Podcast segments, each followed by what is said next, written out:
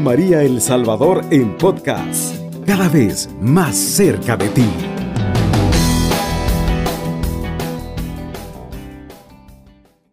Que siempre nos sintonizan por esta radio, este programa tan importante para nuestra formación permanente.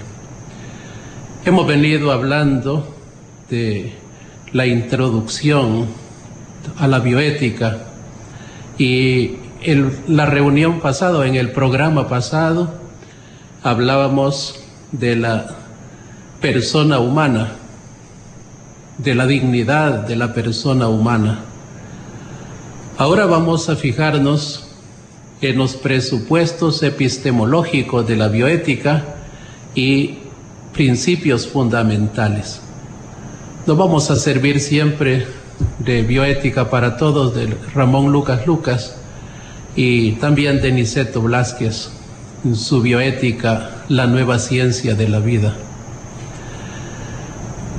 Creo que vale la pena introducir este tema fijándonos que existen cuatro niveles fundamentales en la epistemología de la bioética.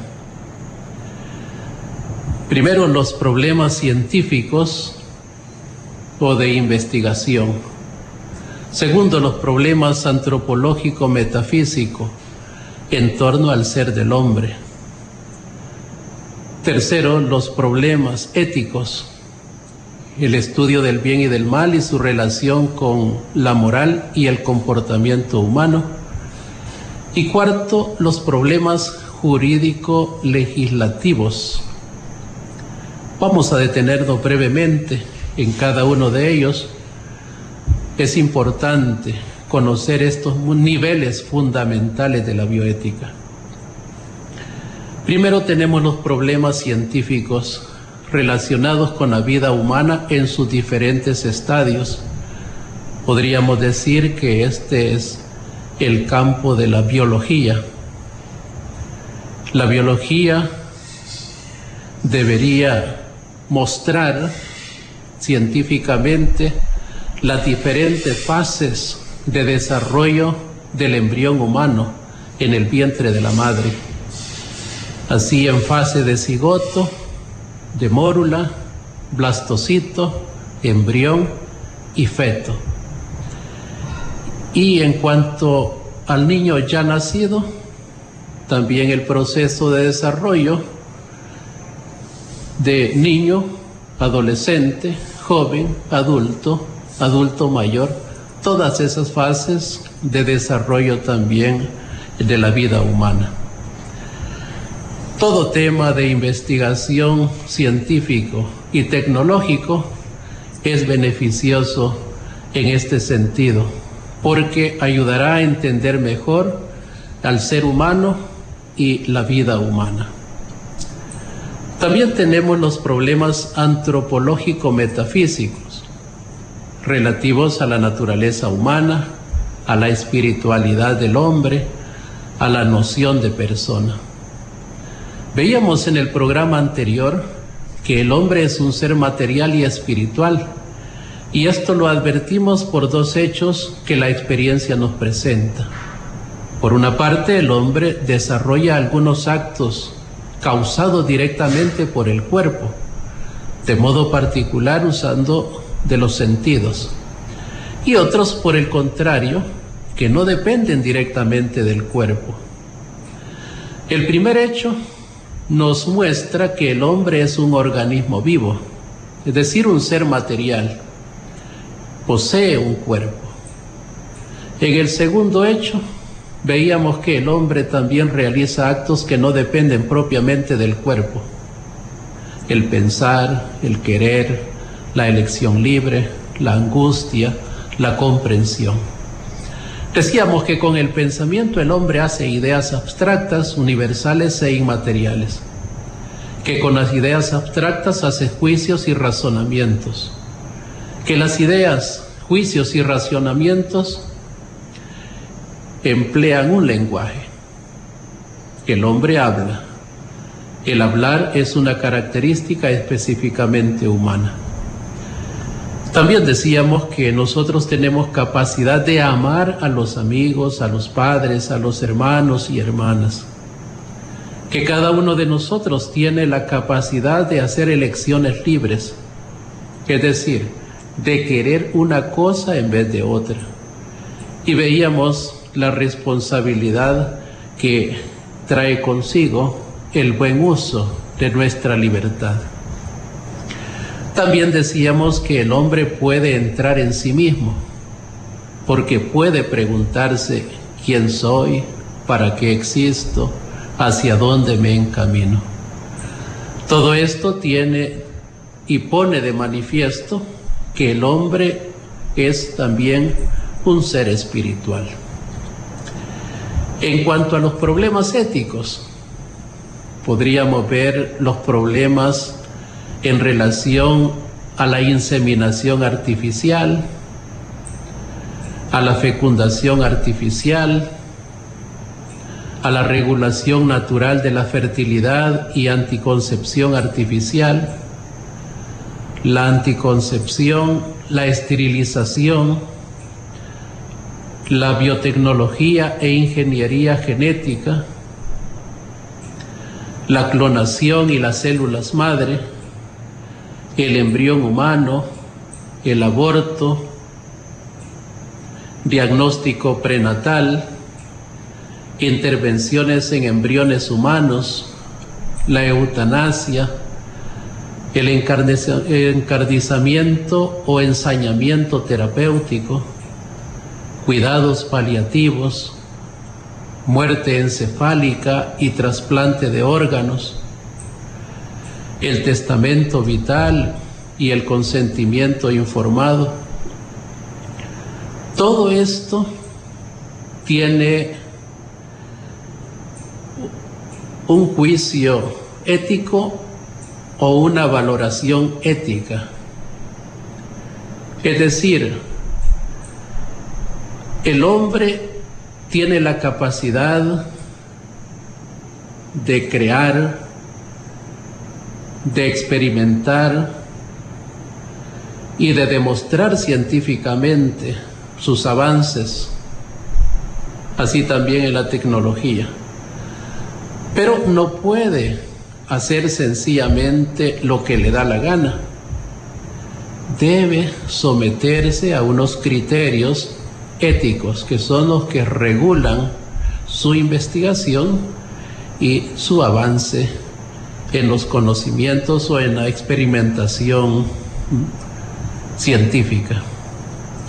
Por ejemplo, en cuanto a la inseminación artificial, debemos considerar los problemas éticos con relación al origen de toda vida humana en el contexto, pero del amor conyugal y del acto conyugal.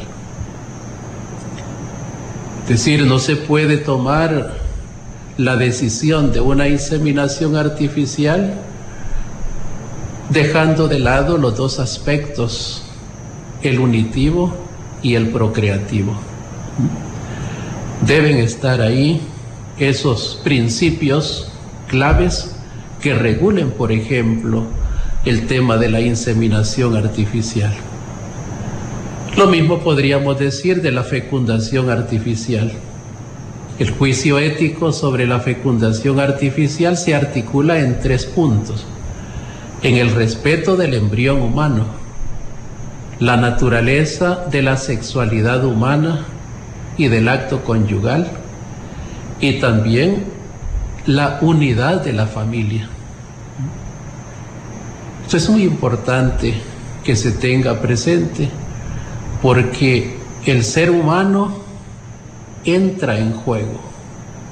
Por eso el respeto del embrión humano es fundamental y para ello necesitamos tener claro que la vida humana inicia en el momento mismo de la concepción, cuando se unen el óvulo y el espermatozoide. Allí precisamente hay una nueva vida, allí precisamente hay un nuevo ser que merece ser respetado. Con relación a la regulación de la fertilidad, también la regulación natural de la fertilidad no presenta problemas éticos en cuanto respeta la naturaleza del acto sexual conyugal. Sin embargo, los cónyuges deben evitar hacer uso de estos métodos solo por motivaciones egoístas y hedonistas. La anticoncepción, por el contrario, que consiste en el uso de métodos anticonceptivos, es inmoral porque separando voluntariamente el aspecto unitivo del procreador, contradice la naturaleza intrínseca de la sexualidad humana. Por tanto, es ilícita toda acción que o en previsión del acto conyugal o en su cumplimiento o en el desarrollo de sus consecuencias naturales se proponga como fin o como medio impedir la procreación. Lo mismo podríamos decir de la esterilización. Todo tipo de esterilización, a excepción de la provocada indirectamente a causa de una intervención curativa, es ilícita. La esterilización forzosa viola la libertad de la persona la esterilización, sea voluntaria o forzosa, por tanto, viola otros dos principios fundamentales, la inviolabilidad y la no disponibilidad de la persona, y el principio de la unidad de la persona. Solo es lícita la esterilización terapéutica o curativa. Y así podríamos seguir ahondando en los demás temas, por ejemplo, el tema de, las, de la biotecnología e ingeniería genética. ¿Qué tipo de juicio ético merece la terapia génica germinal? ¿Cómo juzgar la terapia génica somática? Con relación a la manipulación alteradora genética, germinal y somática, lo que se conoce como ingeniería genética,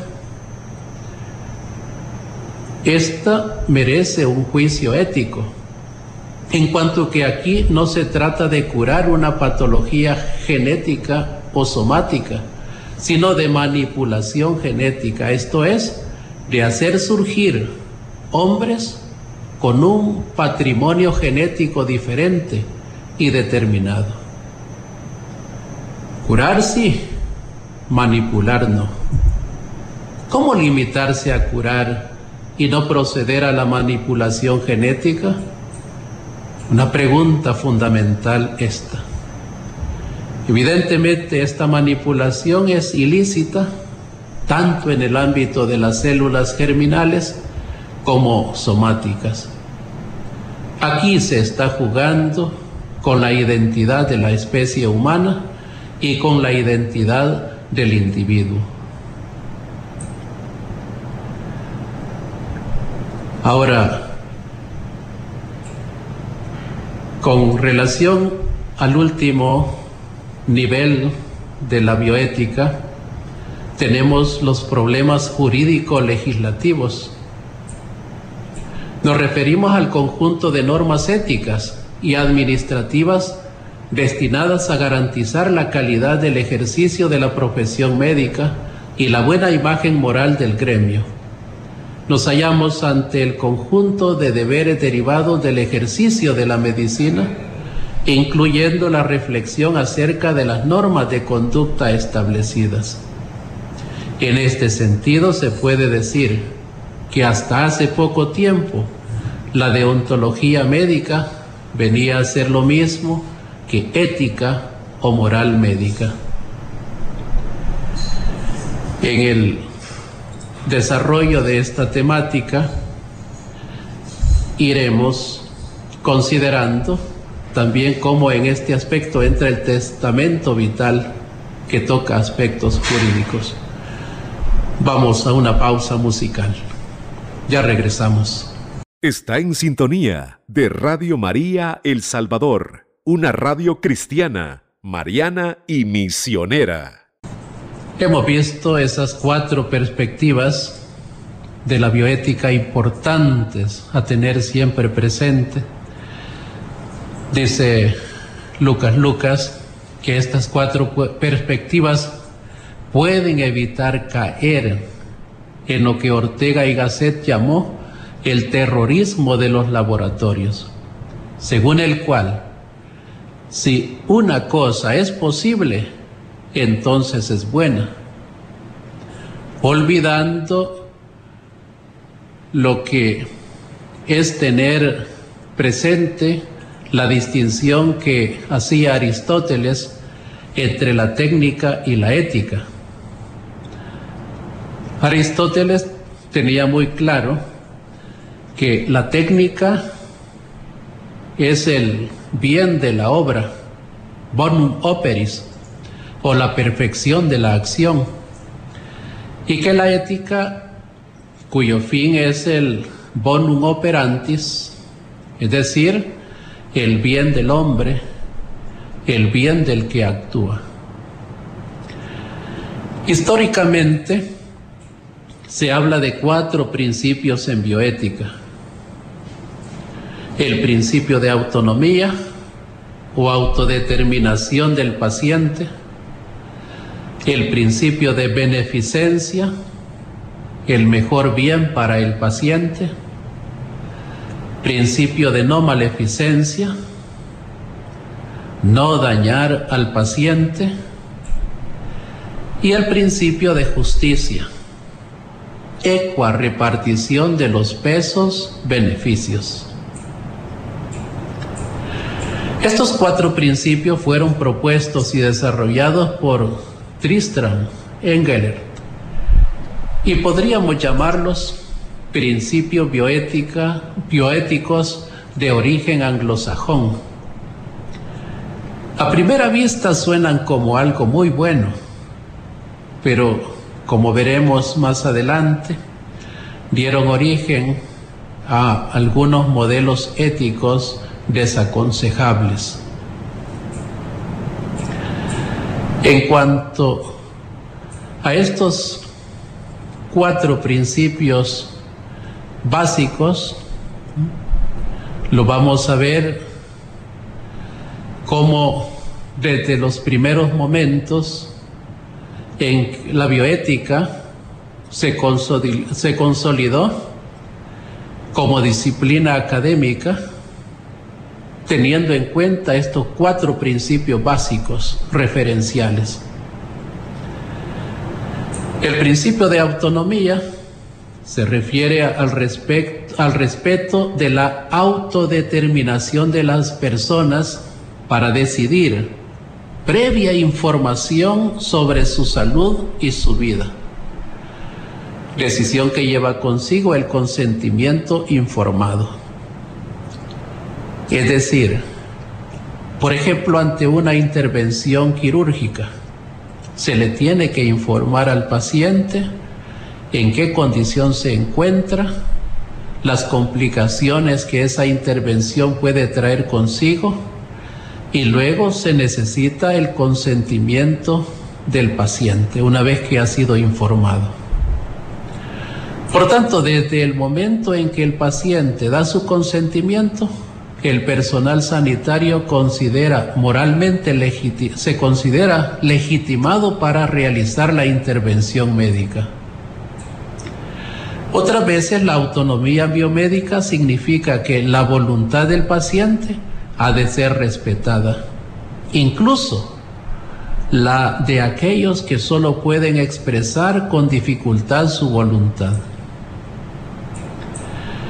El principio de beneficencia es el principio opuesto a la no maleficencia. Fue el principio inspirador de la medicina griega. Lo primero es hacer el bien al paciente y el no hacer el mal pasa a segundo plano. Se trata de dos principios complementarios. La beneficencia pone todo el acento en el interés y bienestar del ser humano, lo cual conlleva el que la praxis biomédica suponga un beneficio real para el paciente biomédico. El principio de beneficencia en la bioética actual se encuentra entre los denominados principios de obligación imperfecta, es decir, entre aquellos que gozan del estatuto de principios universales, pero no absolutos, lo cual significa que está sujeto a excepciones. Principio de no maleficencia en el sentido hipocrático de no dañar al paciente biomédico y que Kant llama deberes de obligación perfecta. Ante todo, no hacer daño. Según Kant, no se admiten disculpas y se exige el perfeccionamiento de las técnicas para facilitar su eficacia en beneficio de los usuarios que libremente han decidido someterse a ellas. Justicia. Cuarto principio. Este término aparece como positivación del reconocimiento del derecho propio del ser humano a que su dignidad sea respetada. Las instituciones públicas y sanitarias tienen un débito de justicia hacia las personas y deben garantizar por lo menos el acceso equitativo a los beneficios de una sanidad de calidad apropiada, el reconocimiento del consentimiento libre e informado con derecho individual y su protección, la no disminución de las personas a causa de su patrimonio genético. Asegurar que el cuerpo humano y sus partes no sean objeto de lucro. Que la investigación científica en el ámbito de la biología y de la medicina se efectúe libremente. Y que se establezcan las bases del bioderecho en función de la promoción de la salud. Es interesante. Los cuatro principios enunciados suenan muy bien, pero como hemos mencionado al inicio, en su interpretación se mezclan presupuestos filosóficos y antropológicos de, dudosa aceptación en términos de razonabilidad y realismo de la vida. De hecho, se constata que en la segunda mitad de la década de los años 80 y la primera mitad de los 90, se despertaron algunos modelos o paradigmas éticos de aplicación biomédica inaceptables. En este sentido, vamos a ver más adelante cómo se pueden formular mejor los principios que protejan en su globalidad y en su totalidad la persona humana. Y de esa manera vamos a proteger al ser humano en cuanto tal, en cuanto persona.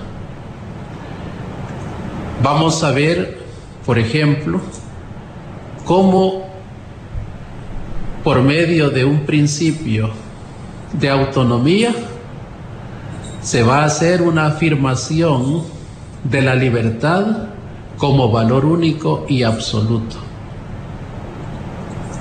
Así vamos a ir desarrollando estos aspectos para ver eh, lo débil que son estos principios en comparación a otros que están basados en la persona, en el respeto de la dignidad de la persona humana. Esto es muy importante tener presente que hay formulación de principios que pueden dejarnos ciertas dudas o ciertas complicaciones en vez de fundamentar o en vez de asegurar un planteamiento bioético más realista y más razonable. Creo que vale la pena tener presente esto. Más adelante vamos a ver esos principios, sobre todo siguiendo a Ramón Lucas Lucas. Son seis principios elaborados. Bien, creo que por el momento eh, nos, nos quedamos con esto, luego continuaremos viendo esos modelos o paradigmas éticos de aplicación biomédica inaceptables. Vamos a una pausa, ya regresamos. Está en sintonía de Radio María El Salvador, una radio cristiana, mariana y misionera. Bien, decíamos que los cuatro principios, autonomía, beneficencia, no maleficencia, justicia, suenan muy bien, pero en su interpretación se mezclan presupuestos filosóficos y antropológicos de dudosa aceptación en términos de razonabilidad y realismo de la vida. Así ha dado origen a algunos modelos o paradigmas éticos de aplicación biomédica inaceptables. Con relación al principio de la autonomía, se afirmó la libertad como valor único y absoluto. En este sentido, el bien ético o moral constituiría no en hacer cosas buenas o malas, sino en hacerlas libremente en consecuencia, sería moralmente aceptable todo cuanto somos capaces de realizar como opción de libertad personal. El único valor de referencia es la libertad, que se convierte automáticamente en norma absoluta del bien y del mal. De la aplicación de este criterio a la bioética se sigue, como consecuencia práctica inmediata, que deberían permitirse todas aquellas prácticas biomédicas que se realizan de acuerdo con la voluntad de las partes interesadas, reflejada en la opinión pública y en las regulaciones legales establecidas por consenso democrático. El aborto, la eutanasia, la esterilización, la investigación sobre el cuerpo humano, procreación de laboratorio, intercambio de gametos, destrucción de fetos, embarazo de prestación, manipulaciones genéticas, selección sexual, clonaciones, transexualidad, terapias génicas, etc. Los autores más razonables y realistas desestiman este modelo ético sin dificultad. La libertad es una expresión sublime de la vida del hombre, pero ni se identifica con ella totalmente, ni tiene razón de ser al margen o en contra de ella. En el inevitable conflicto de libertades termina venciendo el más fuerte, es decir, el más irracional y salvaje, saboteando el sentido de responsabilidad. En bioética, los más fuertes son los que manejan las tecnologías bioéticas más avanzadas. Si a estos nuevos poderosos se les calienta la cabeza con la presunta supremacía de la voluntad sobre la vida humana y su radical dignidad, lo tenemos crudo, dice un autor, Niceto Blasquez porque todo el mundo podría aducir excusas para destruir vidas humanas en nombre de la bioética. También se ha denunciado como criterio ético desaconsejable en bioética el relativismo moral que late en el sociologismo y utilitarismo pragmatista anglosajón. Esta es la filosofía ética de fondo que inspiró el pionero informe Warnock británico y que tanto ha influido en todos los documentos legislativos y deontológicos posteriores en materia de bioética. El relativismo moral niega la existencia de ningún valor ético objetivo susceptible de ser razonablemente aceptado por todos, ni siquiera el valor de la vida humana frente a la cual se idolatra el ejercicio de la libertad al margen incluso de la razón. En esta obra se descarta este modelo ético como válido, dice Niceto Blasquez. No hay mayor peligro en ética y en bioética que la voluntad sin pasar por el filtro de la razón y la piedra de la vida. Otro modelo ético de referencia, estrechamente ligado al anterior, es denominado cienticismo tecnológico o mito de la ciencia y la tecnología. El hombre es un ser fácilmente manipulable y en bioética surge inmediatamente la cuestión de si todo lo que es técnicamente factible es igualmente agible o razonablemente realizable por y con la persona humana.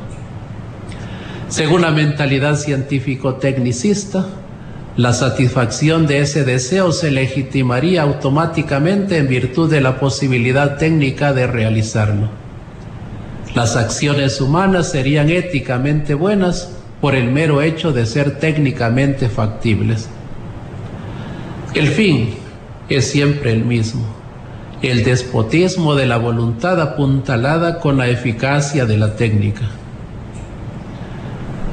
Por descontado que las estadísticas sociológicas, la opinión pública y la eficacia técnica son factores cognitivos importantes a tener en cuenta para llevar a cabo un discernimiento ético de la conducta humana. Se ha de tener en cuenta la fuerza de los deseos de las personas particulares y de los grupos sociales. Todo deseo o apetencia emocional, por ejemplo, el deseo de tener un hijo, ha de pasar por el filtro de la razón para conseguir su, legítima, su legitimidad ética. Tanto más cuanto que esos deseos suelen ser intensos y vehementes. El modelo, modelo ético basado en el respeto incondicional a todo ser humano en particular es la alternativa. La alternativa a los abusos de los modelos éticos descritos como indeseables en el campo de la bioética viene dado por el modelo ético basado en el respeto incondicional a todo ser humano en particular. La vida humana no es un concepto abstracto, sino que se verifica y se materializa en cada persona concreta, de carne y hueso, con nombre y apellidos. El ser humano del que se habla en bioética es Pedro, Juan, María o Margarita. Los más razonables admiten con relativa facilidad que cada una de esas vidas en concreto constituye el valor ético fundamental que ha de ser respetado durante cualquier intervención biomédica o simplemente científica.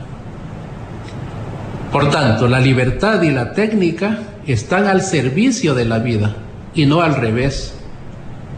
Esto significa que solo la vida es valor absoluto y que todos los demás son relativos, incluida la libertad.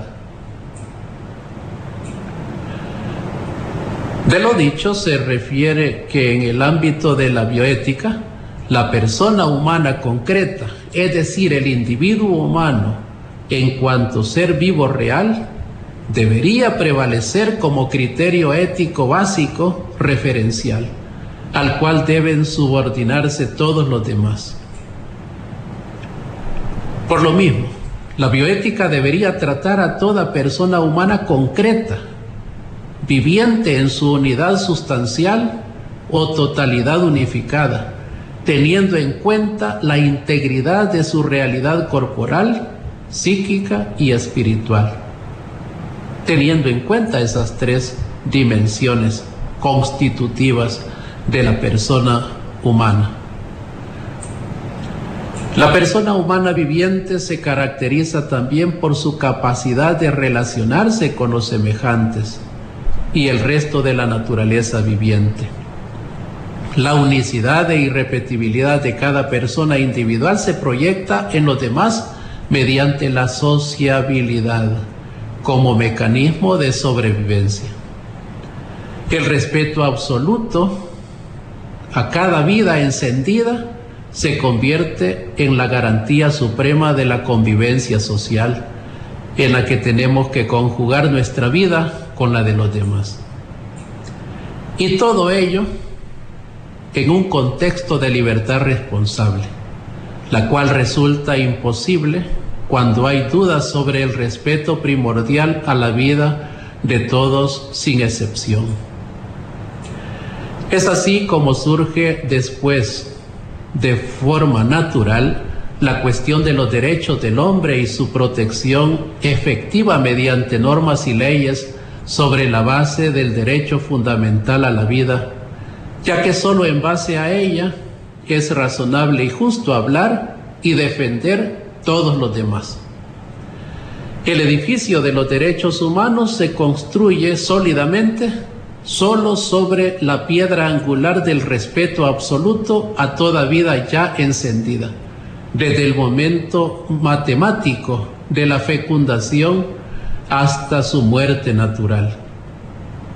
Muchos expertos bioeticistas parten de un concepto unívoco de la vida, negando que exista diferencia existencial entre las diversas especies vivientes, incluida la humana.